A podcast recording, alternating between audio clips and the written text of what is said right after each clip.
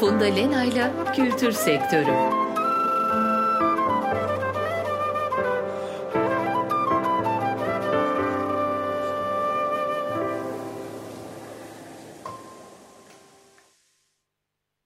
İyi akşamlar sevgili Açık Radyo dinleyicileri. Ben Funda Lena. Kültür Sektörü programından hepinize mutlu bir akşam diliyorum.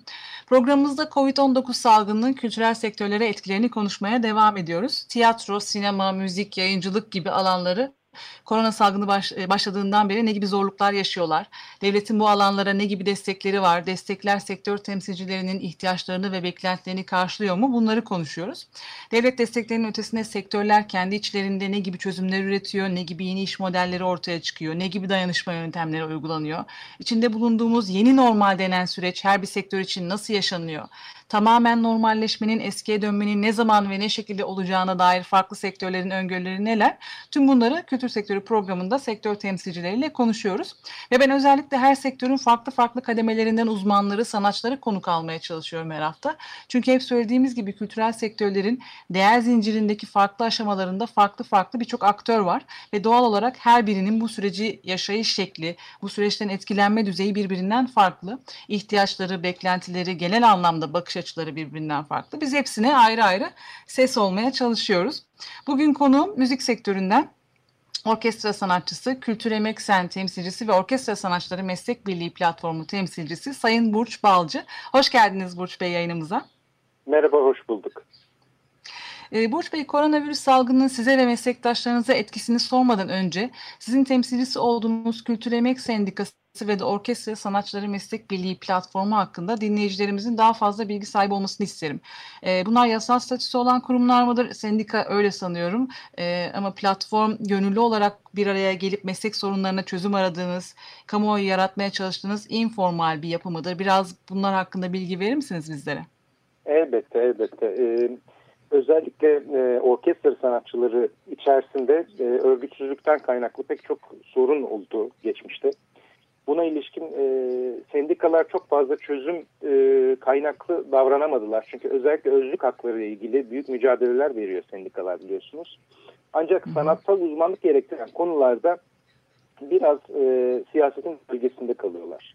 Bizim Türkiye'de maalesef her meslek alanında e, bir takım uzmanlar var biliyorsunuz. Tabipler Birliği olsun, Mimarlar Odası olsun. Ancak Türkiye'de klasik müzik sanatçıları arasında böyle bir meslek birliği e, maalesef şu ana kadar yok.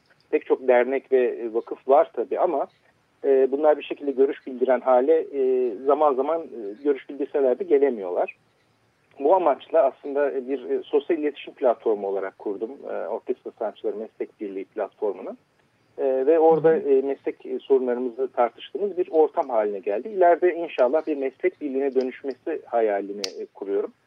Onun Hı. haricinde e, Kültür Emek Sen e, de yeni kurulmuş bir sendika. Ancak e, Başkanı Yavuz Demirkaya, başkanımız e, uzun yıllardır zaten e, Kültür Sanat'tan e, başkanlığı yapmış. Daha sonra ayrılarak kendi sendikasını kurmuş bir e, efsanedir bizim için. Gerçekten özlük haklarımızda çok e, ilerlemeler sağlamıştı.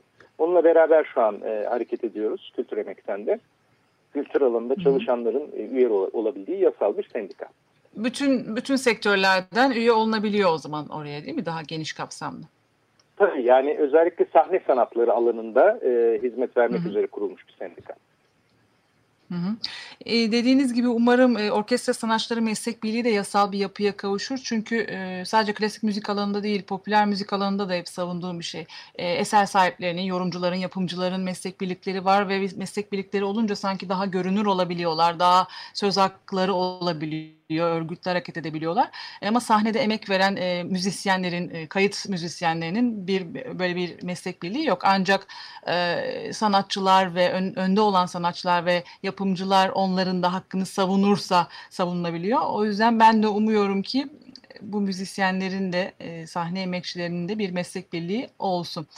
Ee, koronavirüs öncesinde İnşallah. orkestra sanatçıları meslek birliği platformunun gündeminde neler vardı diye merak ediyorum. Siz bu platformu yeni kurduğunuzda koronavirüs olmadan önce en öncelikli meseleler neydi? Hangi sorunlar üzerine e, konuşuyordunuz? Ne zaman yakalandınız yani bu koronavirüse? içinde e, özellikle tabii ki hepsini burada anlatamayacağım kadar ciddi e, sorunlarımız vardı. Evet. Bunları zaman zaman dile getiriyorduk. Biri aramızda konuşarak e, hangi platformlarda nasıl bir girişimde bulunalım diye. Özellikle Türkiye'de konservatuar mezunları diyelim e, bu alanda çalışan e, sanatçıların ciddi e, bir takım istihdam sıkıntıları vardı. E, uzun yıllardır devlet e, örneğin e, senfoni orkestralarına bir resmi kadro sınavı açmadığı için geçici şekilde haftalık veya aylık yevmiyelerle e, genç sanatçılar çalışıyorlardı ve 2000 küsür lira gibi e, çok, çok cüzi ücretlerle ayda e, çalışabiliyorlardı. Sonrasında bir iyileştirme yapıldı e, bu yıl başı itibariyle. E, 4300 lira ayda bir e, para almaya başladılar bu gençler. Ancak yıllık sözleşme şeklinde şu anda çalışıyorlar. Bir sonraki yıl için hiçbir hakları bulunmuyor maalesef. E, aynı zamanda orkestralarda yer alan grup şefliği ve veya yönetim kurulu üyeliği gibi e, yerlere de aday olamıyorlar. E, siz de takdir edersiniz ki Türkiye'de çok daha yüksek e, maaş alan e, başka görevliler varken şimdi ismini zikretmeyeyim ama 4300 lira bir e, genç mezun bir sanatçı için çok zor bir para. Öğretmenler de aynı durumda tabii ki Türkiye'de. Ee, böyle bir sıkıntımız vardı. Özellikle bu gençlerin e, istihdam şeklindeki bazı güvencelerin getirilmesi, aynı bizim e, kadrolu sanatçıların olduğu gibi bizim de görev yaptığımız yönetim kurulları ve sanat kurullarına üye olabilmelerinin önlerinin açılması. Yani güvenceli çalışma istihdamı sağlanması gibiydi. E, bununla ilgili e, görüşlerimiz vardı. E, ama burada tabii bir şey de söylemek lazım. Gerçekten Kültür ve Turizm Bakanlığı bu konuda çok güzel bir adım attı aslında bu iyileştirmeyi yaparak. Çünkü pandemi sürecinde konserlerin iptal durumunda önceki sistemde bütün bu sanatçılar hiçbir şekilde gelire sahip olamayacaklardı. Ancak şu an yıllık sözleşmeleri bulunduğu için şu an ücretlerini almaya devam edebiliyorlar. E, bu da sosyal devlet ilkesinin gereği olarak güzel bir e, girişim oldu. Bu konuda teşekkür ediyoruz yetkililere. Ancak tabii ki daha da iyileştirilmesi gerekiyor. Bunun haricinde e, Cumhurbaşkanlığı Senfoni Orkestrası'nın yasası ülkemizdeki 6 devlet senfoni orkestrası içinde uygulanan bir yasa. Ve bu yasada e, daha önce 703 nolu kararname ile e, şef atamalarına ilişkin 5, 6 ve 8. maddeler iptal edilmiştir. Bu iptal edilen maddelerde de e, orkestraların e, sanat direktörü olan e, şef e, atamalarında diploma gerekliliğinden tutun e, sanat kurulu onayına kadar hepsinin hmm. bütün kriterlerin kaldırılmış olmasıydı. Hmm. Şu anda yasal açıdan e, herhangi birinin orkestra şefi olarak atanmasında bir yasal engel bulunuyor. E, hmm. Bu tamamen e, atama yapmaya yetkili makamların e, insafıyla şu an e, korunabiliyor. Bu da önemli bir açık olduğunu düşünüyoruz. Bu konuda da e, şef atamalarında ciddi bir e, kriter getirilmesi şart. Çünkü e, evet, bir orkestracı, orkestracı, orkestra sanatçısı olurken e, defalarca sınava giriyor. Mesela bir baş kemancı, konsertmeister deriz biz. Baş kemancı olabilmek için e, yaşamı boyunca e, minimum iki yıl aralıkla e, beş ayrı sınava giriyor. E, yani baktığınız zaman ve bunlar jüri önünde 14-15 kişilik jüriler önünde video kaydı yapılarak e, yapılan e, sınavlar. Öte yandan bir şef diyelim genç bir şefsiniz yeni mezun oldunuz. Gerekli e, bir takım e, vasıfları e, siyasilere göre uygun vasıfları taşıyorsanız hop diye bir orkestra şeyinin başına o, o konsertmeisterin yıllarını sınavlarla geçirerek oraya gelmiş konsertmeisterin başına sanat direktörü olmadıkça herhangi bir yasal engel bulunmuyor. Yani e, burada bir... Peki uygulamada e, böyle hani daha deneyimsiz şeflerin atandığı vesaire oluyor mu? Ya bu uzun süredir evet. tartışılıyor. E, yani burada kişiler e, bazında tartışmamak lazım. Çünkü gerçekten hı hı. hak eden hak etmeyen e, biraz subjektif kavramlar olabiliyor. Burada orkestranın evet. sanat kurullarının o karar vermesi gerekiyor. Yani e, kimin tecrübeli kimin tecrübesiz olduğu vesaire gibi e, hususlar gerçekten e, yıllarını yüzlerce e, şefle çalışmış orkestracılara güvenilmesi gerekiyor burada. Çünkü mesela ben Hı. 22 yıllık bir orkestracıyım. E, bugüne kadar 500'ün üzerinde belki şefle çalışmışımdır. E, hepsinin e, ne derece nasıl orkestrayla e, uyumlu olduğuna dair e, hak, hak, hak verirsiniz ki bir kanaatimiz var. Hı hı. Evet, ee, tabii bu konuda bu konuda maalesef gelip geçen e, bürokratların çok e, cesaretli olma, olmaması gerektiğini düşünüyorum. E, o açıdan da kişiler e, üzerinden tartışmayı çok doğru bulmuyorum. E, hı hı. Çünkü gerçekten Türkiye'de çok iyi genç şefler de var. Çok kötü. E, şefler de var. Bunların değerlendirmesinin mutlaka sanat kurullarınca yapılması gerektiğini düşünüyorum. Evet doğru. Kesinlikle objektif kriterlerin ortadan kaldırılması değil yani daha fazla objektif kriterin getirilmesi tabii, daha doğru tabii yani sonuçlar. buradaki en büyük sıkıntımız her zaman şu oluyor. E, sizin yani diğer sektörlerde de vardır bu. E, kişiler üzerinden tartışma dönüyor. Halbuki hayır. Yani e, Karayan ya da Abbado dünyanın en meşhur yaşamış şeflerinden ya da Furtwängler e, mezarından kalkıp gelse e, bir şekilde e, bunun orkestracılar tarafından da konuşulması gerekir diye düşünüyorum. Evet, kriterler ve sistem üzerinden konuşmak lazım. Peki koronavirüse gelecek olursak e, orkestra sanatçılarını nasıl etkiledi koronavirüs? Devlete bağlı orkestralarda yer almakla özel orkestralarda yer almak arasında nasıl bir fark oldu? Bunları soracağım. Ve rica etsem bunu açıklamadan hemen önce normal şartlarda orkestra sanatçılarının çalışma şeklinin nasıl olduğunu da biraz daha açar mısınız? Düzenli maaşla mı çalışırlar? Az önce gerçi belirttiniz onu devlete bağlı olunca sanırım devam eden bir maaş oluyor ama özelde nasıl oluyor? Konser verilmeyen prova dönemleri varsa o dönemde çalış çalıştıkları kurumdan para alırlar mı? Nasıl döner bir orkestra sanatçısının ekonomisi? Şimdi e, istihdam şeklinde tabii devletin Kültür ve Turizm Bakanlığı getirdiği e, bu istihdam şeklinde e, aynı devlet memurları gibi belirli bir maaş alır orkestra sanatçıları. Tabii bu maaşa kavuşmak için önce o sınavları geçip e, bir stajyerlik dönemi geçer. Stajyerlikten sonra tekrar sınava girersiniz. Asaleten kadronuz tasdik sınavıdır bu. Daha sonrasında asli kadrolu sanatçı olursunuz orkestrada ve 6940 e, sayılı yasadaki bütün haklardan siz de e, yararlanmaya başlarsınız. E, bu şekilde bir çalışma düzeni vardır. Bunun haricinde özel orkestralar vardır tabii Türkiye'de. bu, özel orkestralarda bu tip bir kesin bir çalışma modeli bulunmuyor. Her orkestra kendine göre farklı şekilde bu çalışma sistemini uyguluyor. Zaman zaman konser başına bedel ödüyorlar. Zaman zaman prova başına bedel öderler. Hı hı. Oralarda tabii ciddi sıkıntılar oluştu e, devlet sektöründe bunun olmamasının sebebi e, devlet memurları yasasına dayanarak e, sanatçı istihdamını yapmış olması Kültür Bakanlığı. Bu tabii ki bir güvence getiriyor sanatçılara. Dolayısıyla e, diğer devlet memurları gibi maaşlarını almaya devam edebiliyorlar bu süreçte. Sosyal devlet ülkesi gereği. Ancak burada e, tabii ki işsiz olan diyelim ya da e, özel sektörde çalışan, özel orkestralarda çalışan meslektaşlarımızın ciddi sıkıntıları oluştu. Bunların bir kısmı giderilebildi. İptal edilen konserlerin de kaşelerini ödeyen e, özel şirketler oldu. Yani bu güzel bir jestti. Ama bu ne kadar sürdürülebilecek, sürdürülebiliyor o konuda ciddi kuşkularımız var. Çünkü şu an e, biliyorsunuz konser yapmanın çok bir mümkünatı gözükmüyor sağlık açısından. Hem izleyici Hı-hı. sağlığı hem sanatçı sağlığı açısından. Evet ona da geleceğim. Hı-hı. Ya bu kademeli normalleşme sürecini konuşalım biraz da sizin de şimdi giriş yaptığınız gibi. Ee, hep söylediğimiz gibi sizin de içinde bulunduğunuz gösteri sanatları alanı pandemiden en çok etkilenen sektörlerin başında geliyor. İzleyicilerin dediğiniz gibi kalabalıklar halinde bir araya geldiği etkinliklerin e, tekrar başlamasının zaman alacağı konuşuldu, konuşuluyor. Bir yandan da şimdi sinyalleri evet. veriliyor. E, etkinliklerin ama başlayacağı duyurulsa bile insanlar bu etkinliklere gönül rahatlığıyla gidecek mi gidemeyecek mi bu da bir soru işareti. Öncelikle sizi sorayım sizinle ilgili konuşulan e, hazırlıklar Temmuz ayında yazın konserler başlayacak mı böyle bir açıklamalar yapıldı sizin için de geçerli mi bu? Tabii tabii. E, Kültür ve Turizm Bakanlığı bu süreçte e, konserleri iptal etti. Çok yerinde bir karardı. Ancak yavaş yavaş artık gerçekten e, e, konserlere başlamanın zamanının geldiğini ifade ediyorlar. Fakat burada tabii ki sağlık riskleri hala e, bizim e, başımızda bir giyotin gibi bekliyor. Hem sanatçı sağlığı için hem izleyici sağlığı için. Açık hava konserleri yapılabilir gibi bir e, görüş oluştu şu an. E, bunlar konuşuluyor. 1 Eylül'de normal sezonumuzu başlatacağız. Yani konser salonlarında ya da nasıl olacaksa artık şu an kestiremiyoruz maalesef. E, konser sezonumuzu başlatmamız gerekiyor. Ama onun öncesinde açık hava konserleriyle ilgili bir e, görüş belirdi. E, burada da başka maliyetler ortaya çıkıyor haklı olarak. Bir sahne kurulması e, her yerde çünkü bir açık hava tiyatrosu yok. Dolayısıyla e, ya da turneye çıkarılacaksa turnenin de sağlık e, koşullarının sağlanması gibi bir takım ek masraflar ortaya çıkıyor.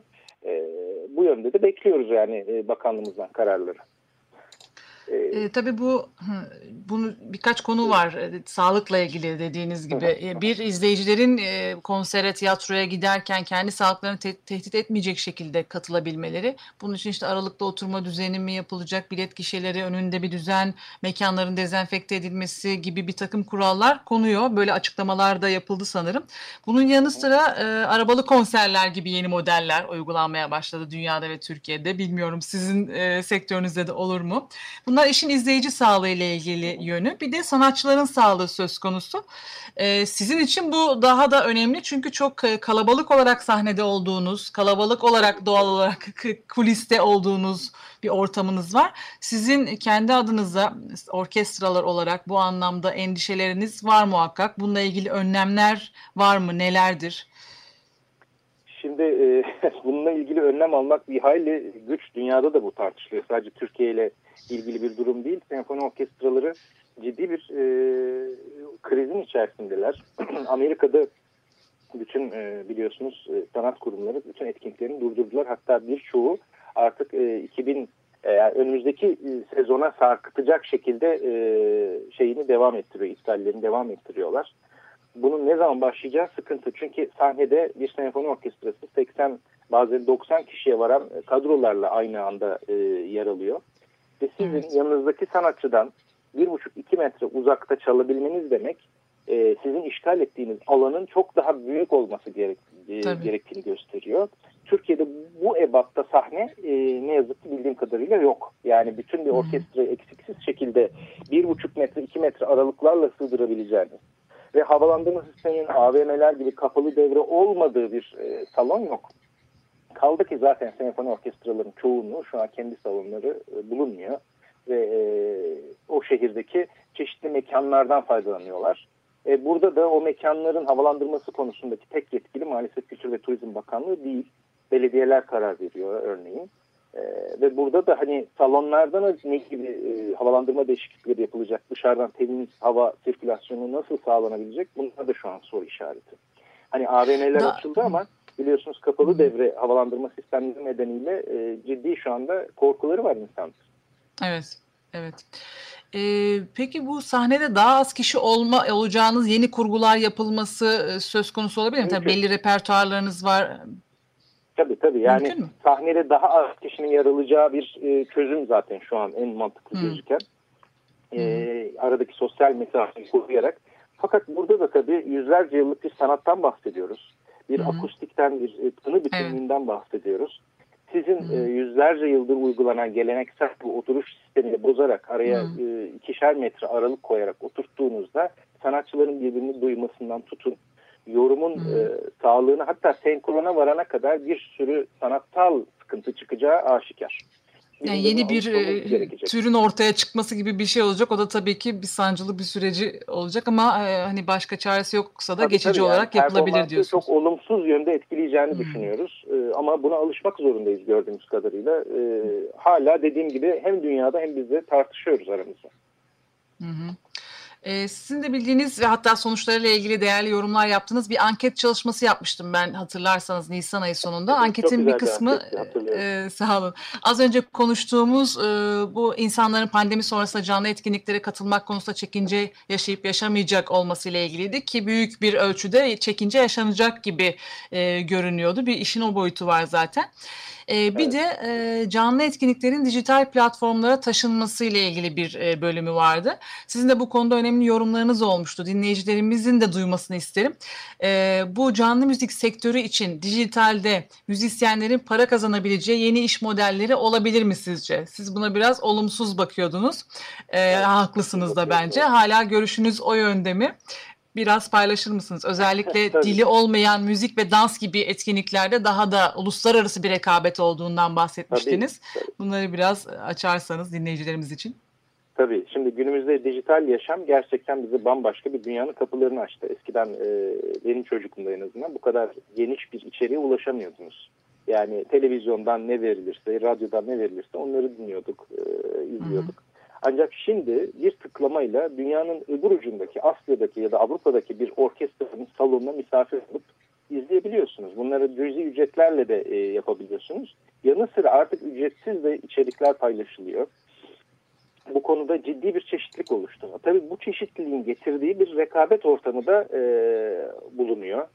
Dolayısıyla e, Türkiye'deki sanat kurumlarının dijitalleşmesi durumunda hani benzersiz yerel içerikler diyelim. Yerel derken e, kendi bestecilerimiz, kendi müziğimiz gibi e, bir takım e, kendi solistlerimiz, kendi şeflerimiz gibi bir takım içeriklerle rekabet etmek gerektiğini düşünüyorum. Aksi takdirde uluslararası e, alanlarda şimdi çok ciddi rakiplerimiz oluş, oluşacak. E, düşünsenize Berlin Filarmoni, Viyana e, Operası evet. gibi. E, şimdi izleyici kumandasının, elinin, bilgisayarının, mouse'unun e, eli altında dünyanın en meşhur sahnelerini izleme şansı varken Türkiye'deki etkinlikleri izletmek ciddi bir e, başarı olacaktır ve çok zorlu bir e, durum bu rekabet. Bunun nasıl çözüleceği konusunda benim kafamda hala büyük soru işaretleri var. Yani bu alandan dijital e, içerik satışıyla Türkiye'de e, para kazanılabileceğini maalesef şu an için düşünmüyorum. Gelecekte belki ama şu an için e, rakiplerin elenebileceği bir e, para kazanma modeli e, en azından kurumların finansal sıkıntılarını giderebilecek model oluşacağını sanmıyorum. Ancak bağışlarla belki ayakta durulabilecek. Sponsorluklar belki daha e, uygulanabilir bir yöntem olabilir. Ama evet, şu tartışma yani, da var. Yani bütün bunlar da dediğiniz gibi bütün bu çeşitlilik e, tamam bir anlamda toplumun e, beğeni yelpazesini de geliştirebilecek, e, kulağını, gözünü geliştirebilecek şeyler belki ama sanatın da ücretsiz tüketilebilen bir şey olduğu algısını da pekiştirmesini nasıl değerlendiriyorsunuz? Şimdi e, bu aslında çok tartışmalı bir konu. Ben bu konuda biraz daha evet. için ee, özellikle hem çalıştığım kurum e, açısından hem de kendi gönüllü olduğum bazı projeler var. Mesela senfoni müzikacıları gibi. Köylere gidip e, bu müzikle, bu sanat dallarıyla hiç tanışmamış çocuklarla e, müzik yapıyoruz. Onları çalıyoruz, enstrümanları tanıtıyoruz, tecrübe ettiriyoruz. Çünkü ben ileride e, benim enstrümanı gören birinin bu gitar mı bazuka mı diye sormasını istemiyorum Türkiye'de artık. Cello sanatçısını biliyorsunuz. Ve hı hı. E, bu konuda bizim de yapmamız gereken çok şey olduğunu düşünüyorum sanat içeriklerine ücretsiz ulaşılması konusu e, bence belirli bir kapsam içerisinde tutularak e, bir hak olduğunu düşünüyorum. Aynı internet Hı. erişimin bazı Hı. modern dünyadaki devletler tarafından bir hak e, olarak şu anda tanımlanması gibi sanat içeriklerine erişimin de bir hak olduğunu düşünüyorum. Vatandaşlık hakkı olduğunu düşünüyorum. Sonuçta ben mesela onların vergileriyle maaşımı alabiliyorum. Benim onların evet. vergileri karşılığında onlara hizmet sunmam gerekiyor. Bu hizmet için ekstra bedeller istemem e, bence hakkaniyetli olmuyor. O açıdan evet. da baktığınız zaman özel e, hayatını bilet geliriyle kazanan e, kumpanyalar diyelim ya da orkestralar Hı-hı. diyelim e, evet. bunları ayrı tutuyorum elbette. Ama e, devlete bağlı kurumların mutlaka sanatsal erişim konusunda vatandaşına bir takım ücretsiz içerikler sunması gerektiğini düşünüyorum. Evet özellikle dediğiniz gibi hiç erişimi olmayan, bu konuda bilinci Tabii. olmayan, farkındalığı olmayan gruplar Anadolu'da vesaire onların farkında olup ilerleyen zamanlarda belki kendi isteğiyle, kendi talebiyle de e, alabilir, alır hale gelmesi için bu gerekli. Ama işte işin öteki tarafında da demin sizin de söylediğiniz gibi biraz da rekabetçi bir ortam yaratıyor. İşte belediyelerin evet. e, yani bir e, e, sanatçıya para verip sosyalizmin e, çatışması evet. konuşuyoruz.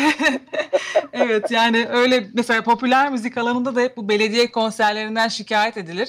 E, ücretsiz evet. halk konserlerini belediye sanatçıya parasını vererek yaptırınca e, bu sefer e, tam orada bir iki tane sanatçı e, o işin içine dahil olabiliyor ama bir sürü farklı sanatçı da bu işten biletle para kazanmaya çalışıyor ama ücretsiz evet. olunca da bu sefer toplum ücretlisine niye yöneleyim diye bakıyor. Doğru. doğru. E, o da o zaman yani, sektör daha e, şey olabilir, e, temel bir takım e, ihtiyaçlar. Dediğim gibi mesela çocukların bence sanata erişiminde hiçbir sınır olmaması lazım. Ama büyüklere evet. e, ücretli olabilir ya da bunun bir şekilde tartışılması gerekir. Ama e, özellikle çocuklarımızın maalesef evet. çok elverişsiz e, şartlarda e, görüyoruz bazı yerlerde gittiğimizde köylerde. E, bunların mutlaka giderilmesi gerek. Çünkü e, Mustafa Kemal Atatürk'ün söylediği gibi hattı müdafaa değil, sathı müdafaa yapmamız lazım. Evet. Yani büyük şehirlerde sanatı sürdürerek ülkeyi bir e, kültür devrimine götüremezsiniz. Yok, Bunu kesinlikle. e, tabana yaymanız gerekir. Tabana yaymak da e, süreç alan ve emek isteyen bir Evet. süreç yani. Yani şu an içinde bulunduğumuz e, zaman dilimini düşünecek olursak mutlaka dediğiniz şekilde yapılmalı. Başka türlüsü e, mümkün değil. Yani oralara götürüp hadi burada bilet satıyoruz derseniz talep göremeyeceğiniz için mutlaka Tabii, ilk adımda Önce ücretsiz insanlara aşılamak gerekiyor sanatı. Avrupa ile burada biraz e, farklılaşıyoruz e, dünyanın diğer ülkeleri. Çünkü biz e, tam bir köprü ülkeyiz. E, Bir Hı hı. yanımız Asya'da, bir yanımız Avrupa'da. E, Dolayısıyla her iki kültürü de taşıyan e, zengin bir milletiz aslında. Çok e, o açıdan şanslıyız. Ama bu, hı. bütün bu içeriklere de e, halka ulaştırmak birinci görevimiz olması gerekiyor. Çünkü Avrupa'da şu an e, ciddi bir bilet fiyatlarıyla e, geçinebiliyorlar. Yani e, insanların gelir grupları için çok ciddi masraflar olmuyor bu konserlere gitmek. Ama Türkiye'de e, kişi başına düşen gelir Avrupa ülkelerinki gibi olmadığı için e, bu konuda biraz daha mütevazi davranmamız lazım. Evet teşekkür ediyorum. Bugün de maalesef yayınımızın e, sonuna geldik. Çok teşekkür ediyorum Burç Bey programımıza katıldığınız için. İnşallah yine başka bir programda daha uzun uzun konuşma şansımız da olur. Çok teşekkür ederim davetiniz için. Ben de çok keyif aldım. İnşallah başka programlarda da görüşürüz. Sağ olun. Değerli Açık Radyo dinleyicileri, kültür sektöründen bu haftalıkta bu kadar. Ben Funda Lena. Haftaya pazartesi akşamı tekrar görüşünceye dek hoşçakalın.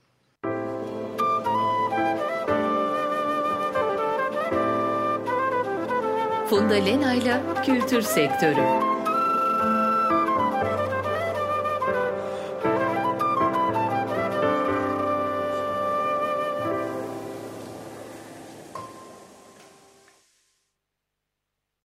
Açık Radyo program destekçisi olun. Bir veya daha fazla programa destek olmak için 212 alan koduyla 343 41 41